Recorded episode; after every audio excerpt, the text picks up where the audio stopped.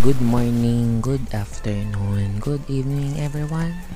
Welcome to another episode of Thoughts, Takeaways, and Shots entitled Confusion. Nakakapanibago rin pala yung you need to report your presentation to the upper management.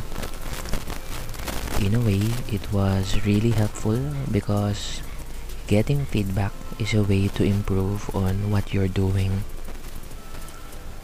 The blocker for me is if what I feel initially is it wasn't aligned on what I'm trying to accomplish. We have an important presentation to prepare for the upcoming marketing event by the company and we need to train the sales people in preparation of that event. I want the training to be more transparent and natural instead of spoon feeding the information. What I did after the feedback is to acknowledge it and ask and ask about the spoon feeding of information.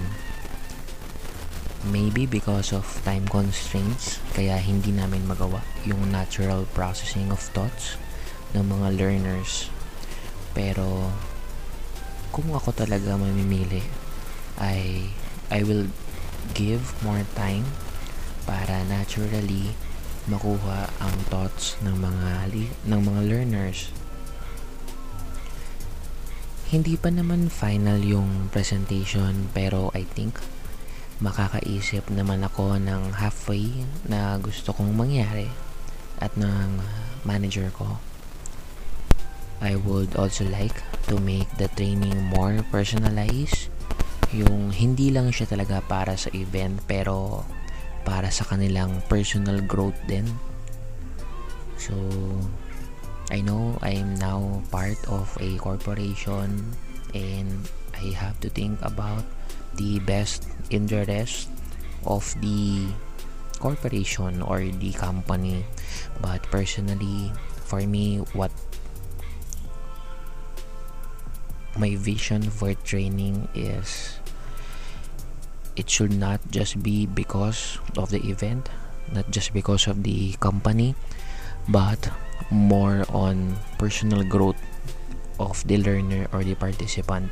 Parang yun yung pinaka number one na priority ko for every training.